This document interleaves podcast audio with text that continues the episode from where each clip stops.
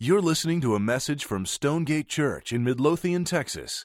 For more information about Stonegate and additional audio resources, visit stonegate church.com. Okay, you can go ahead and turn to Exodus chapter 20.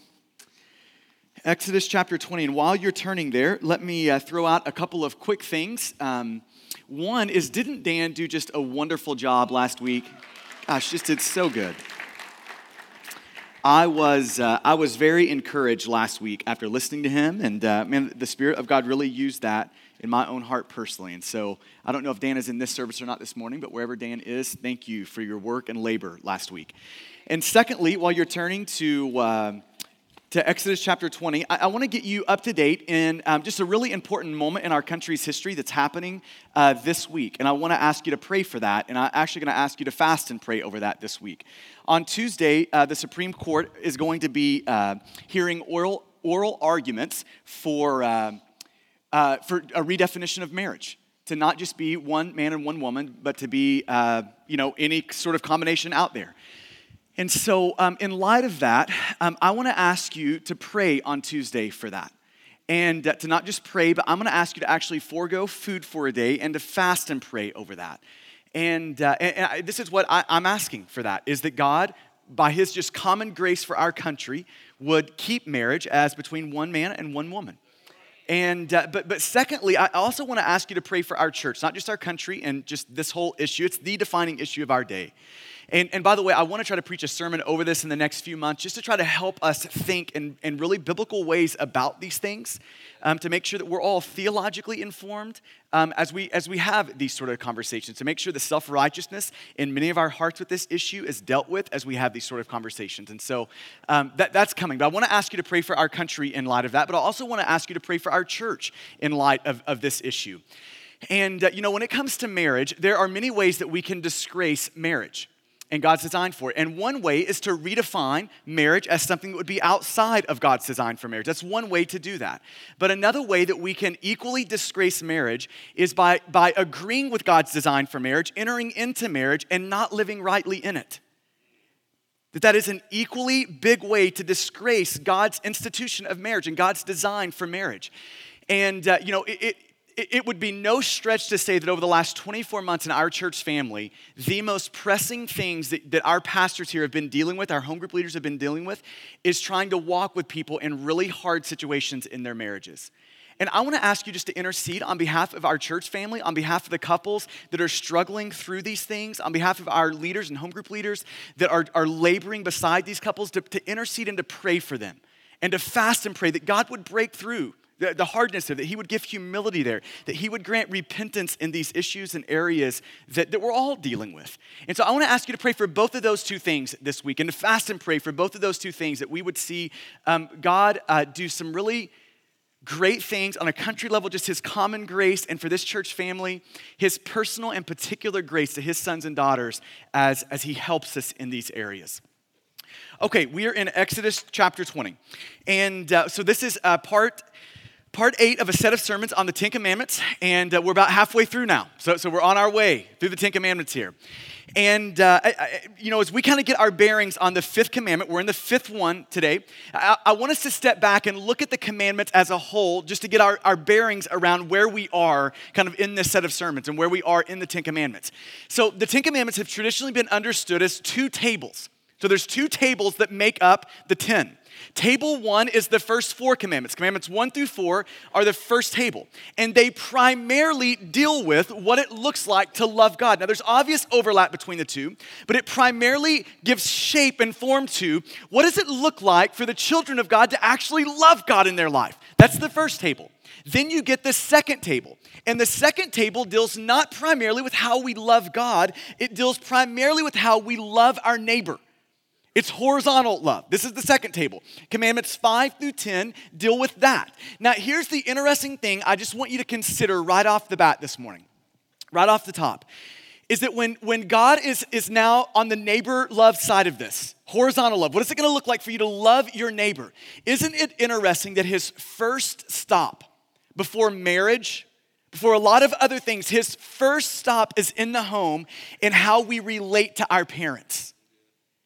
That is God's first stop for dealing with what does it look like for you to love your neighbor. In essence, he's saying our first stop in neighbor love is in your home. Your first neighbor. This is to be your first introduction to authority in your life. Your first neighbor is your mom and dad. That's neighbor number 1. This is where this is where neighbor love begins. You know, it was interesting. Uh, Augustine, he said this, he just emphasizing the importance of this command. And by the way, I think it's fair to say that if, if we don't get this relationship right, if we don't if we if we don't figure out what it looks like to, to honor our mom and dad i'll bet you in your life there is a trail of broken relationships around that so it is imperative that we think this one through that this one sets the tone for the rest of your relationships in your life. How you deal with this relationship sets the tone for the rest of them. Now, Augustine picked up on this, the church father. Uh, he said this, just emphasizing the importance of this command. He said, If a person fails to honor his parents, is there anyone else that he will spare? And I just think there's truth to that. If we don't get this one right, chances are you're going to see this problem right here creep its way into a lot of other relationships that you have. Neighbor love begins with this Exodus 20, verse 12 says this Honor your father and your mother, that, that your days may be long in the land that the Lord your God is giving you. I'm going to read that one more time. And this time, when I read this, I, I want to get you just for, for a second, close your eyes just for a moment. And I want you to feel this command for a moment honor your father and your mother, that your days may be long in the land that the Lord your God is giving you. Okay, now I want you to open your eyes and I want you to empathize with me for just a moment here. And I want you to feel the complexity of this command and trying to preach this command to this group of people. And here's why this is such a complex thing to preach to this group of people. Is some of us in the room, when we just closed our eyes and heard that, that command read, command number five, there was a deep sense of yes to that command. And here's the reason it's because God graced you with really good moms and dads. So that when you hear mother, or, you know, father and mother next to the word honor, it makes perfect sense to you. There's a deep sense of like, yes to that. I should be doing that. You've got really soft, warm, affectionate thoughts when you think about your mom and your dad. So, so this command, it, feels like, yes, that makes such sense to me when I hear that. But for others in this room, there is a deep sense of no to that. I mean, when you heard that, you just threw up in your mouth just a little bit. And here's the reason is because your mom and dad were not that good. And, I, and because I know so many of the stories in this room, I know the sort of gut wrenching examples that, that give credence to that and to give credibility to that. And that's everything from very hurtful words on this side to, to way over here, unspeakable abuses. And that's all in this room. So that when, when some of you hear this, this honor next to you know, father and mother, it literally feels like someone is asking you to celebrate the life of Hitler. It, feels like someone's asking you to cheer on the life of a criminal.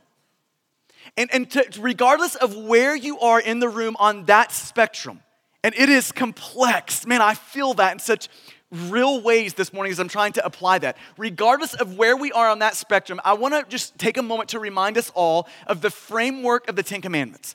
The Ten Commandments are, are God who in his grace is looking at his sons and daughters.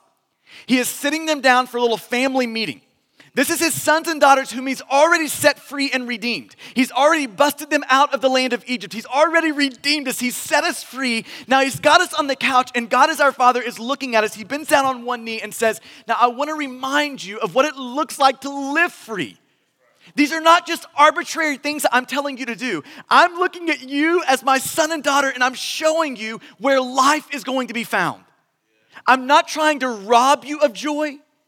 I'm not trying to make your life more difficult. I am trying to walk you into fullness of life. And this is the first stop in doing that. When it comes to neighbor love, this is our first stop in, in, in this fullness of life that I would want you to have. So I just want us to hear that, this command through that grid, regardless of where we sit. This is a good daddy looking at you this morning, saying, Let me, let me walk you into life. Will you allow me to hold your hand, as difficult as this could be, and to walk you to good places in this command? So, with that said, I, am just going to frame this around several questions. And, and here's question number one Who do we honor? So, in, in the fifth commandment, who is it that, that God is calling us to honor? And it's pretty clear it's your mother and your father. It's both and. It's, it's your parents, your, your father and your mother. Now, this would have been very countercultural in this very patriarchal sort of society. God is looking in, in Exodus 20, as he does throughout the Bible, and he is giving much dignity to ladies. He's saying, listen, sons and daughters, this is not just meant to be for your dad. This is meant to be for both your mother and your father. This is a both and proposition. This command covers both of them. You're to show honor to both your father and your mother. Now, let me just take a brief moment here. I'm not going to spend a lot of time applying it in this way, but I want us all to get a sense this morning that although this command is, is easiest to apply to, to your mother father relationship, this first kind of means of authority that God gives us in our life, that is not the only place that this command is applicable to. It's not just here, it is in, in, in the home, but it's also outside of the home. Now, in our first uh, sermon on the Ten Commandments, we talked about rules of interpreting the Ten Commandments, and we went through several of them. And one of those rules was the rule of categories. And now that's a really important thing for you to get your mind around when you read the Ten Commandments. And here's what the rule of categories is showing us that when you're reading any one of the Ten Commandments, that commandment is not just addressing a particular sin it is a, it, it's addressing the whole category of sin that it stands for. So if you take commandment nine, do not lie, that is not just addressing, do not, you know, represent, you know, something is true that is false with your lips. It is representing the whole category, or in old language, the whole species of sins that, that deal with your lips. It's addressing the whole category of how we're to use our words for the good of other people. So it's not just don't lie, it, it's, it's also don't gossip. Right? It, it's also use your words to impart grace to other people, to build others up, as Ephesians 4 would tell us. It's the whole category of sin that is your lips. Now, think about this and apply to commandment number five. It is not just addressing how we're interacting to the authority of our parents. It is addressing how we are interacting to all authority in our life. So it's not, it is in the home, it's easiest to apply in the home, but it's more than just in the home. It would also be in our communities. So this is how Paul applies it in the New Testament in Romans 13, 1. This will be on the screen for you. Let every person be subject to the governing authorities, for there is no authority except from God, and those that exist have been instituted by God. So that means part of the application of this command is how do you how do you talk about the president of the United States? Agree or disagree, how do you talk about him? It, it would apply to how, how do you deal with your state kind of representatives? How do you deal with local law enforcement? How do you deal with the president of your little neighborhood HOA when they're really a pain? It applies to all of that. So it's not just in the home, it's also in our communities. But it's not just in our communities, it's also in the workplace. We talked about this a few weeks ago, Ephesians chapter 6, verse 5.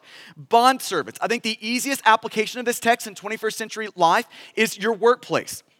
So, bond servants or employees, obey your earthly masters or your bosses, your employers, with fear and trembling, with a sincere heart, as you would Christ. So, the application of this command would, would you know, kind of translate into and, and, and seep its way into how do you deal with your employer? With, with the authority that God has put over you in your workplace. Same kind of thing applies there. And it's not just in our communities, it's not just in our work, it's also in the church. Okay, this is Hebrews 13, 17. The New Testament applies it in this way too. Obey your leaders and submit to them. That's talking about in the context of the church. For they are keeping watch over your souls as those who will have to give an account. I shudder every time I read that phrase. They'll have to give an account. Let them do this with joy and not with groaning, for that would not that would be of no advantage to you. So it's not just in the home, it, it's in the community. Not just in the community, it's in the workplace. Not just in the workplace, it's in the church. It's in every area, in every relationship where you are relating to a person who God has put over you as your authority.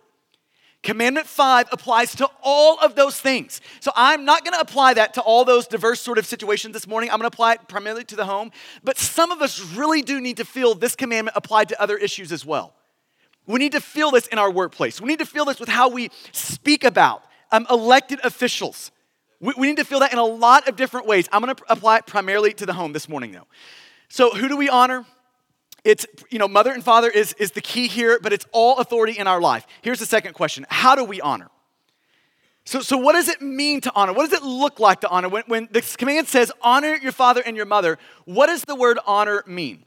Okay, now, in, in trying to, to, to work through that and think this through, I think the first thing that we've got to come to grips with is what is the word honor? Okay, it is an Old Testament word that gets a lot of mileage. And most of the time in the Old Testament, it is used or it's translated like this glory. It's the word that, that, that, that means there's a weightiness about it. It's a word that means it's heavy, it's significant. And so when you're thinking about what does it mean to honor your, your father and your mother, that informs what it's talking about. To honor your father and your mother means that you treat them as significant.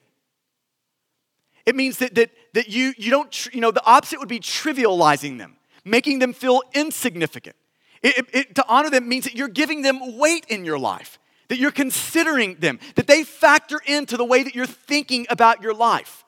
This is what it means to honor them. Let me just kind of give you a working definition that would kind of summarize that word. And this will be on the screen for you. What does it mean to honor your father and your mother, or any authority that is placed over you? It's a disposition of the heart that treats your parents with obedience, reverence, and gratefulness. Let me just look at kind of two sides of that. First, it's a disposition. That means it is bigger than your external behavior. It's like the posture of your heart toward your parents. That you're, you're not going to fulfill this commandment by just doing some things. The only way you're ever going to fulfill this commandment is for God to change your heart and the way, like the posture of your heart and the way that you're relating to them the, the background script that is behind all of your external actions toward them. So it's a disposition of the heart. And then there's these three words I want to focus on it's the word obedience. So there is a they say something, we obey sort of a thing in honoring. The second one is that there's reverence. You're giving weight, esteem, value, honor. You're giving that sort of respect to them. So there's reverence and there's gratefulness, knowing that there is no authority in your life that has not been placed there specifically and particularly by the hand of a sovereign God who calls himself a father to you. So there's a gratefulness there. So there's those three things. Now, um, the application of this gets so hairy because the situations are so complex in this room. So let me just try to apply it broadly to, to the different stages of life. One of the things that make this interesting to try to apply is people are different ages. So, therefore, the way that we're relating to our parents changes based on those ages. So, let me just work through a few categories of this to try to make sense of some of that. Let me start with the category of young kids in the room. Young kids. So, we've got a boat full of these guys in our house right now, like 48 of them. That's what it feels like. So, and all of ours are seven and down. And so uh, the way this generally gets applied in our house is, is through a very specific grid that's informed by Ephesians chapter 6 when Paul is applying this command to young children. In Ephesians 6, he's specifically applying it to young kids, and, and he translates honor as obey. So he rather than using honor in Ephesians 6, 1, he says, Children, obey your parents. So there is an emphasis on obedience for young kids. So when our um, kids, when we kind of work through the fifth commandment and we're talking about what does that commandment mean, here's what I generally say to them. It means that you immediately and you joyfully follow the instruction of your parents, of me and your mom. That's what it means. And now there, it, there's an immediacy thing to that. It's not delayed obedience. We're not looking in our home for, let me think about that for 15 minutes and then I might obey. That's not what we're looking for. That's not living in obedience right? It is immediate obedience, not delayed obedience, and it's joyful. Now, that crawls right behind your external actions directly into your heart, right? We're not looking for begrudging obedience, we're looking for joyful obedience. This is what it, it would primarily look like in a young child's life. It looks like joyful and immediate obedience. Now, parents, you've got to keep that in mind. If you've got young kids in your house, The, the way they learn how to follow and obey God is by learning how to follow and obey you. This is why we have to be very diligent in this, especially when they're young, to emphasize obedience. It's immediate and it's joyful. This is what it looks like for young kids. The emphasis out of those three words, you know, you've got obedience, reverence, and gratefulness. The emphasis for young kids is on obedience. Obedience is emphasized up here, the other two fall down here somewhere. Now, let's talk about adolescence. Gets all sorts of complicated here, right? As children grow, but are still on the payroll of the parents, right? So they're still in your home, living under your roof. Here, here's how I would describe the dynamic between these three words of obedience, reverence, and gratefulness. For our adolescent years, so we're growing in maturity, but we're still under the authority of our parents, direct authority of our parents. All three of these words now become equally emphasized. Obedience is emphasized, reverence is emphasized, gratefulness is emphasized. All three are equally emphasized in their life. So, teenagers in the room, I want to chat with you for just a second. And first of all, if you're a teenager in this room right now, I want to just first say, I'm so grateful that you're here.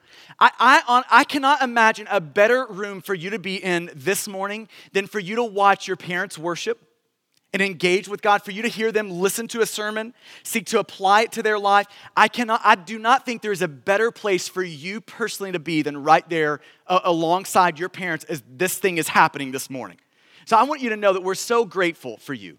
And secondly, the, I, I want to empathize with you. The teenage years, and I think every adult in here would agree with this. The teenage years are some of the best and the worst of your life. It's the weirdest combination of those two things, right?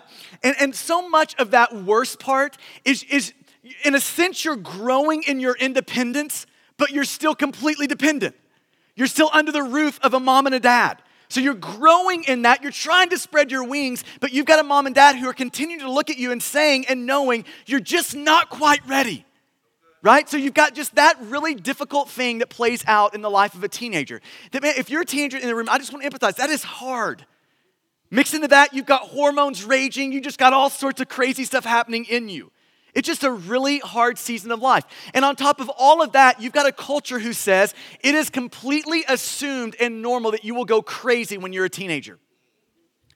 And to all of that, I want to encourage all of our teenagers in the room. I want to beg you to pursue this commandment, to pursue it, to pursue what would it look like for me to be a teenager who actually honors my mom and my dad? obedience, reverence, gratefulness, for all three of those things to be present. I mean, I just want to pull the rope against that cultural assumption that you have to go crazy if you're a teenager. If you're a Christian and you're a teenager, that means the Spirit of God lives in you. You don't have to go crazy. You don't have to rebel.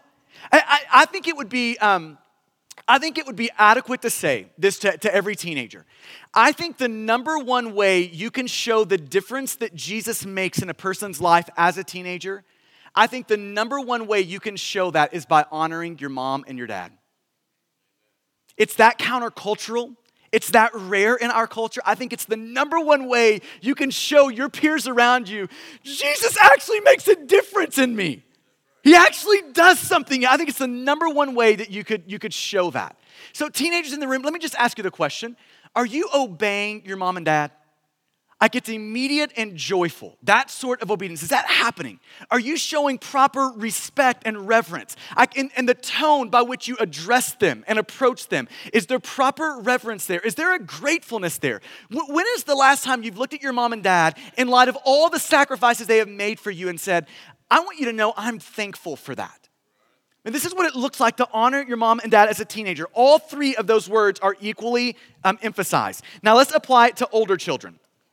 Now here's the thing about commandment number five. I think if you're, uh, you know, 40 and have several kids, this is the commandment that you're like, woo, I'm glad my kids are here to hear this one right? Like, let me give you a notepad and a pencil, and let's make sure you take great notes. I think it's the this. I think it's the one command that we're most likely to think this is for them, not for me. Okay, now can we all just see? that There's not one of these Ten Commandments that is just addressed to children. They're addressed to all of us in the room. And, and the truth is, for all of us, we never grow out of being a child. We're always to be someone's kid. Someone's always going to be our parent. So there is always, for the rest of your life, until you die, there will be this commandment sitting over your life saying, God looking at you saying, I want you to honor your mother and your father. You've got this sitting, we all had this for the rest of our life sitting over our lives. So, what does it look like for an older adult? Now, one thing that's got to be explained here, and it's really important that you catch what I'm about to say. We can't linger long here, but this is really, really important that you get this. There is a change at some point in a person's life about what it means to honor your mother and your father.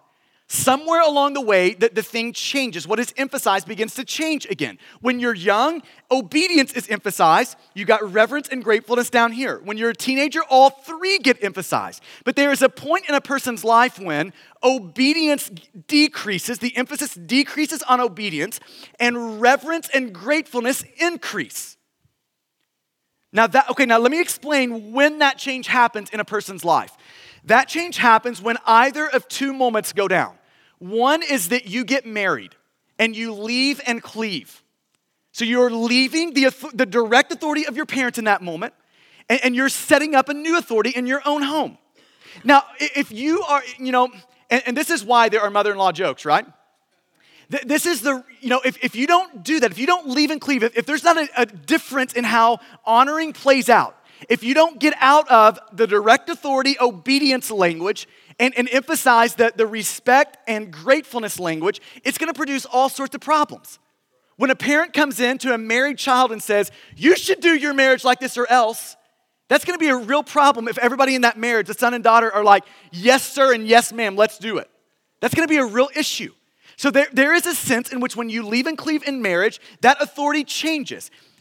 Obedience is de emphasized, reverence and gratefulness is emphasized. Now, here's the other side of that. So, marriage is one, and when you stop receiving money is the other. When you become, you know, independent. So, you're no longer on their payroll. They're no longer kind of, you know, bankrolling your endeavors. Okay, when those two moments happen, marriage on one side and the money issue on the other. You're no longer consistently receiving money from your parents. When either of those two moments happen is when this change happens from the de-emphasize, you know, from de-emphasizing obedience and emphasizing now the reverence and the gratefulness component of it. Now, let me apply this specifically to college students because we have a lot of college students that go to Stonegate because you're in the weird in between. And if you're in college I'm gonna make the case for most of you, you still have all three being emphasized obedience, reverence, and gratefulness. Unless you are married, marriage has begun, or money stops. So if, if you're in college and you're not married and your parents are paying for your tuition, you're in, this, you're in the category of all three being emphasized. Okay, now let me apply this to older adults and just some ways that I think we can show gratefulness and reverence to our parents. Let me just uh, give you a couple of these. I'm going to run through these really quickly. Here's one way. We honor our parents by living godly lives. This is the number one way you can honor your parents is to not go crazy. To live a life that would glorify and honor God. And by doing that, you're going to honor your mom and dad. You're going to show honor to them by living wise lives. here's the second way we honor our parents by speaking kindly to them and about them. That there should be an appropriate tone by which we address our parents. It should not be a tone of agitation. It should not be a tone of irritability.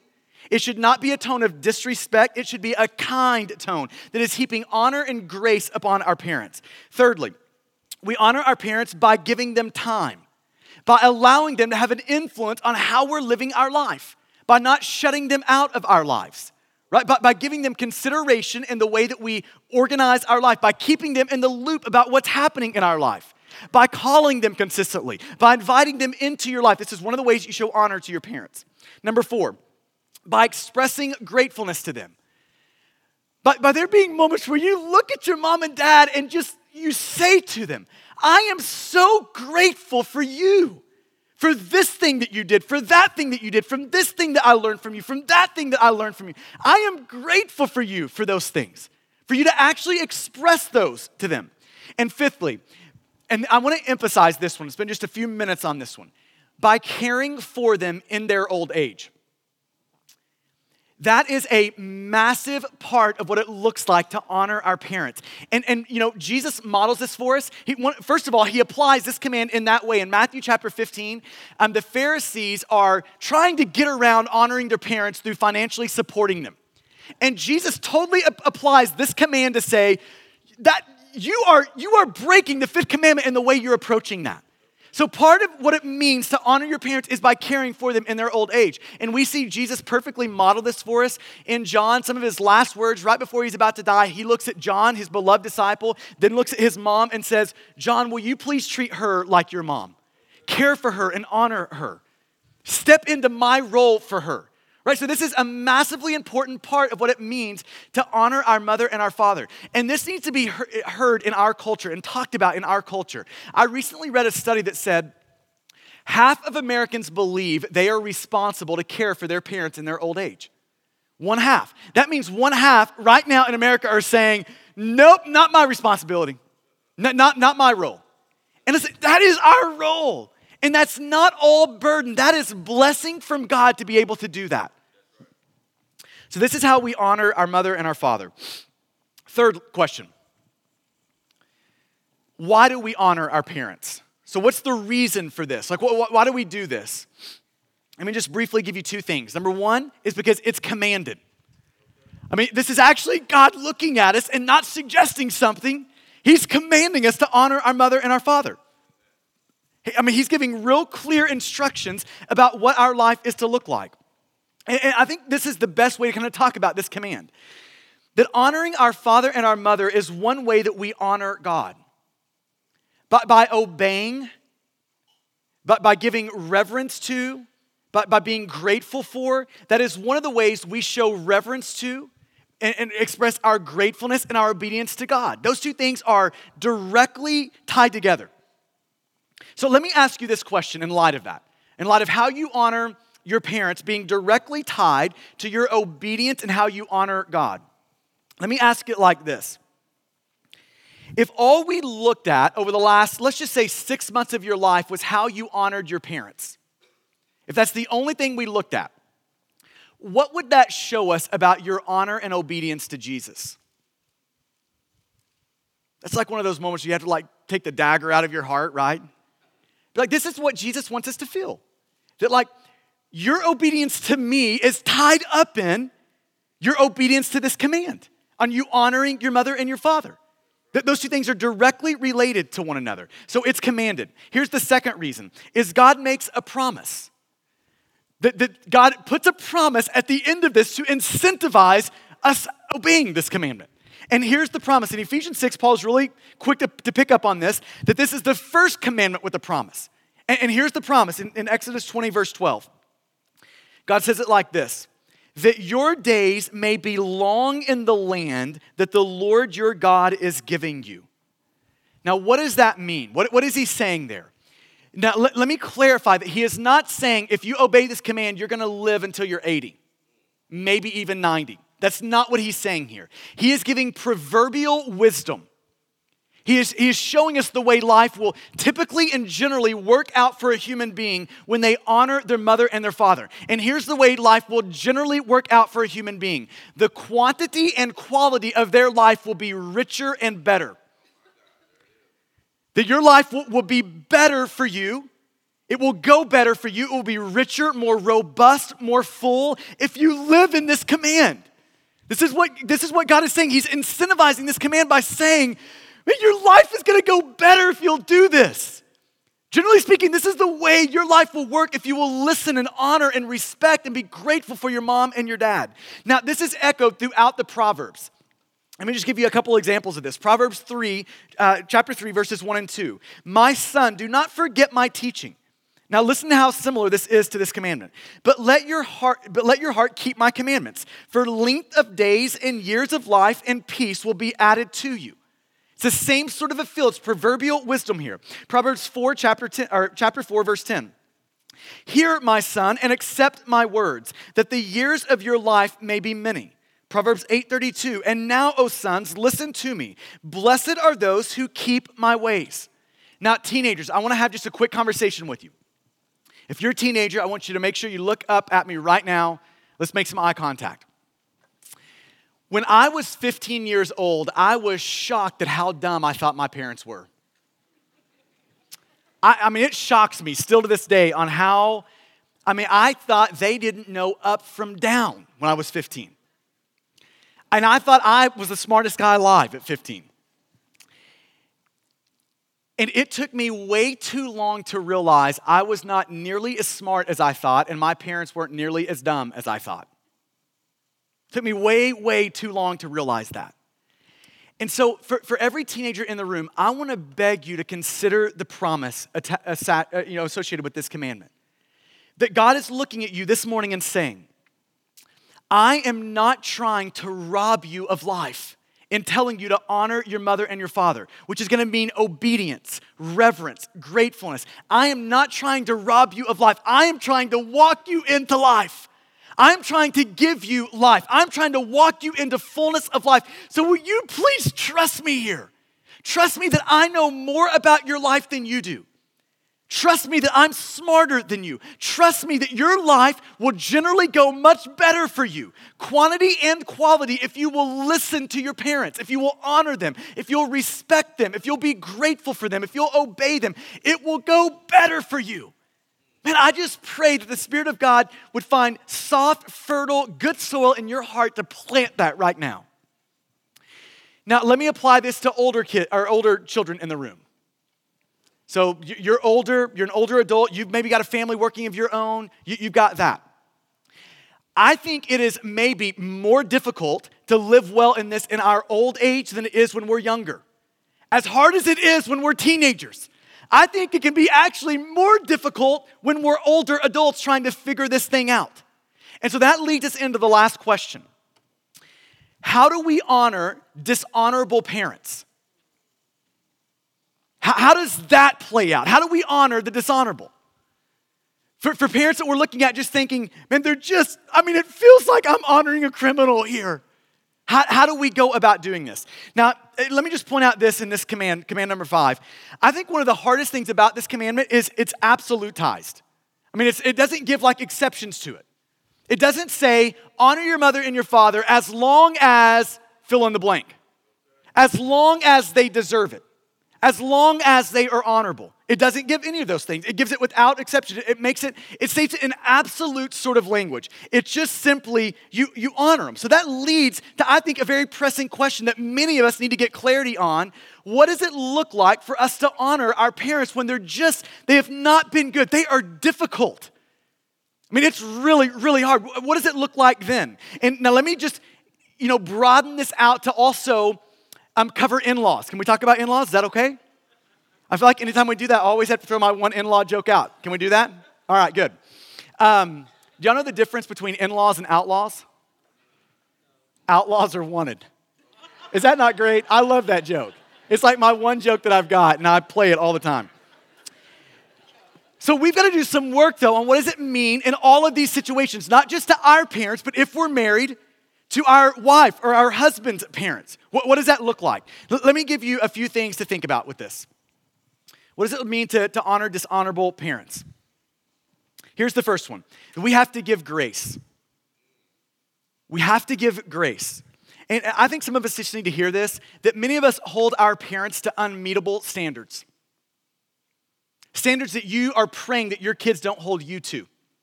That's the sort of standards that we are holding our parents to. I mean, there's going to be a day, I, mean, I think this is helpful for us all to consider. There's going to be a day where, um, you know, regardless of how well you try to parent your kids, you're going to inflict deep damage to your kids. It's just a, a fact of being a fallen parent.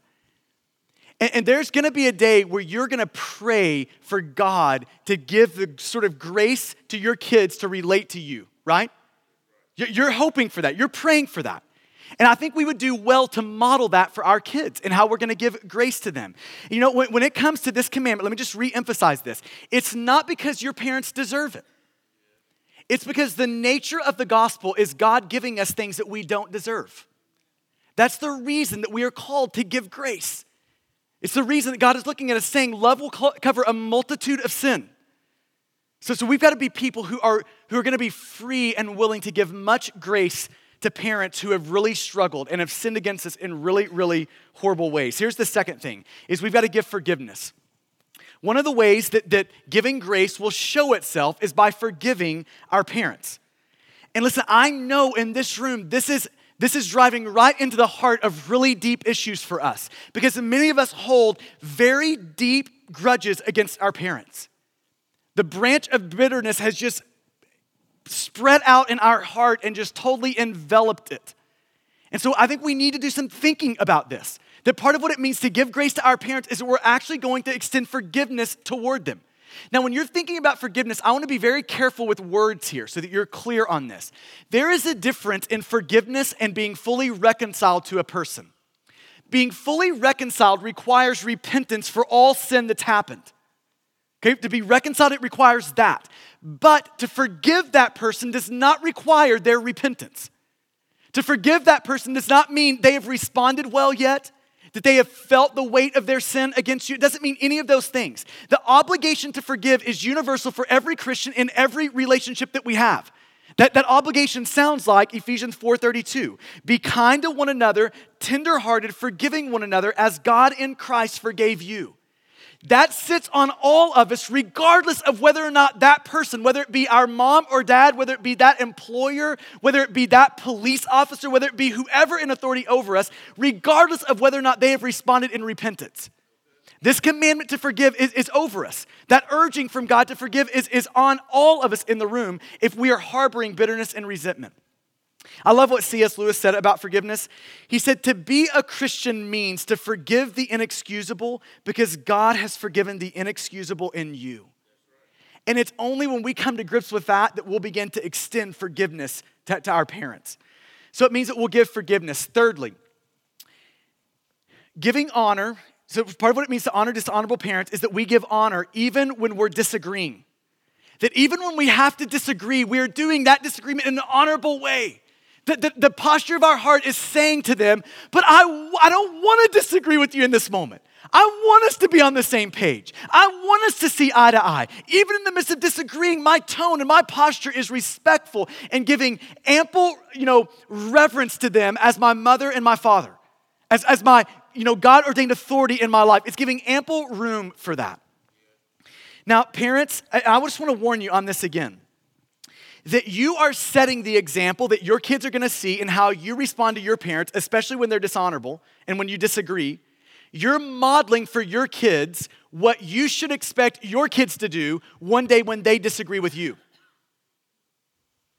So there's to be a day in the future where your kids look at you and are like, no.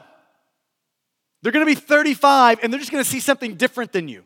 And the way you model this right now as you deal with your dishonorable parents is setting the tone and the default response they're going to have whenever they disagree with you someday down the road. And I think we would all do well to model what, what it is that we would love for our kids to express when they're disagreeing with us one day, wouldn't we? Fourthly, we honor our, disagree, our, our dishonorable parents by giving thanks for them, not by flattering them, not by speaking lies about, you know, trying to make them better than they were, but by speaking honestly about them. By honestly finding something about their life that you can affirm and applaud.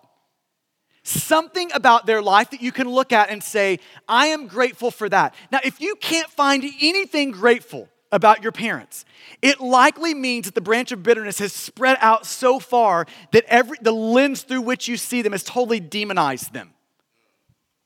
So there's probably some repentance that needs to happen there in your heart if you can't find anything, you know, that you can affirm in them. But part of what it would mean to, to, to honor a dishonorable parent is you find something about their life that you can applaud, some little thing about their life, something that you learned that was small from them, and you point that out as a way to honor them. And lastly, that you give them prayer. The number one way you can serve any human being around you is by praying for them, especially your parents that are stuck in cycles of sin. This is the number one way you can serve them. It's the number one kindness you can do to your parents is to intercede on their behalf to God. For, for you to approach God and to talk to God about that, for you to, to, to process with God your hurts and your hopes for them, for you to pray like that toward your parents. Now, let me end here.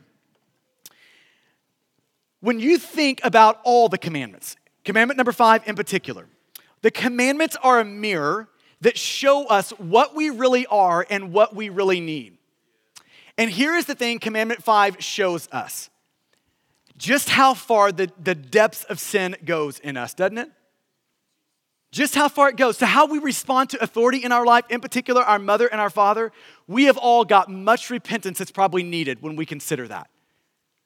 There's not a person in the room, there has never been a perfect child except Jesus, right? And that's what we really need Jesus, our perfect law keeper. Now just think about God the Son, Jesus. He became a, a human being.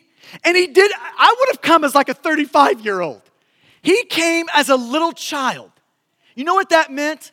He had to deal with, with sinful parents. And you know the ma- amazing thing about Jesus? He didn't sin against them. He, he, had to, he had to deal with parents who didn't understand him. And you know what he never did? Sin against them. Uh, Luke 251 says that he actually submitted himself to sinful parents. Can you imagine the humility that's embedded into that?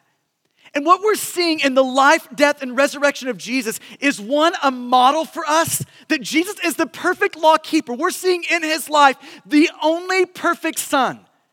The, the only one that can say from the cradle to the cross, I have perfectly, I have perfectly honored my earthly parents and my heavenly father. I've perfectly done it. Perfectly done it.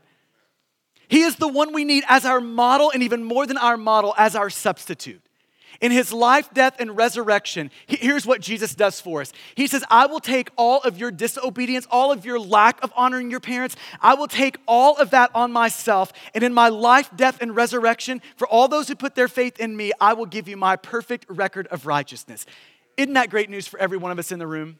I'm reminded by these words from J.I. Packer when he's talking about just how the Ten Commandments are showing us what we're not or who we really are, namely, very sinful, law breakers. It's showing us that. And listen to how he, he addresses when we're starting to feel that, that we are lawbreakers. Listen to how he encourages us. He says, Suppose someone says, I try to keep the Ten Commandments seriously and, and to live by them, but they just swamp me. I mean, it's like I just can't win in these Ten Commandments. He says this, uh, you know, every day that I fail somewhere in them, what am I to do? So you're just feeling like, man, I, this is too much. This is too big of a burden that God has put on me. Listen to what he says. The answer is now that you know your own weakness and sinfulness, here's what we all get the privilege of doing this morning we get to turn to God and to his son, Jesus Christ, for two things pardon and power. Who doesn't need a lot of that this morning? Amen? Let's pray together.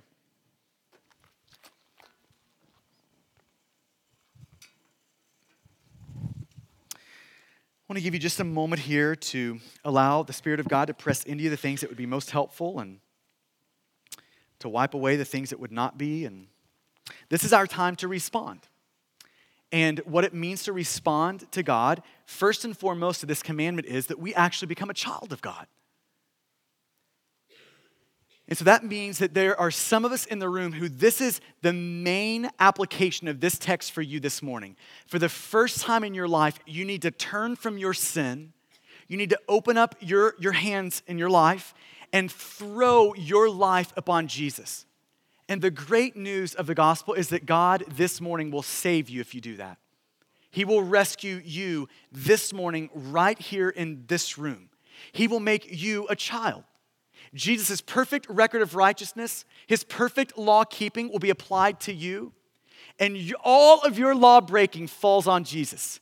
It's the best news in the universe. Now, God adopts you into his family, makes you his own, empowers you with the Spirit so that you can actually live in this command now.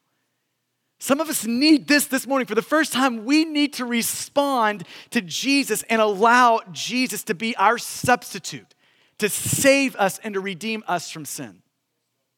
And if that's you, if you'll grab that card under your seat, fill out that black section of it, and check that box on establishing a relationship with Jesus, we would love to follow up with you this week and to be able to encourage you in that.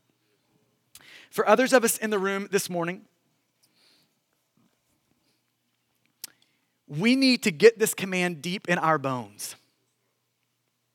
So that's going to look like us thinking about how, how, do we how do we relate to our mom and, and our dad? How do we relate to our in laws?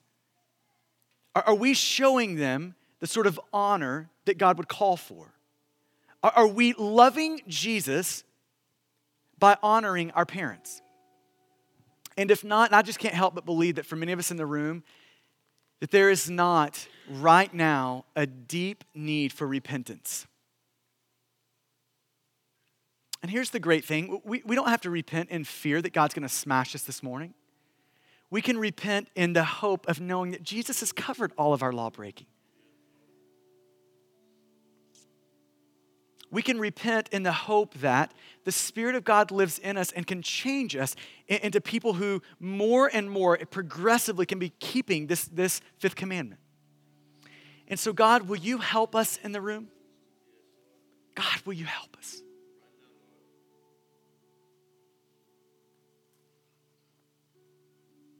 It's in your good name that we ask that.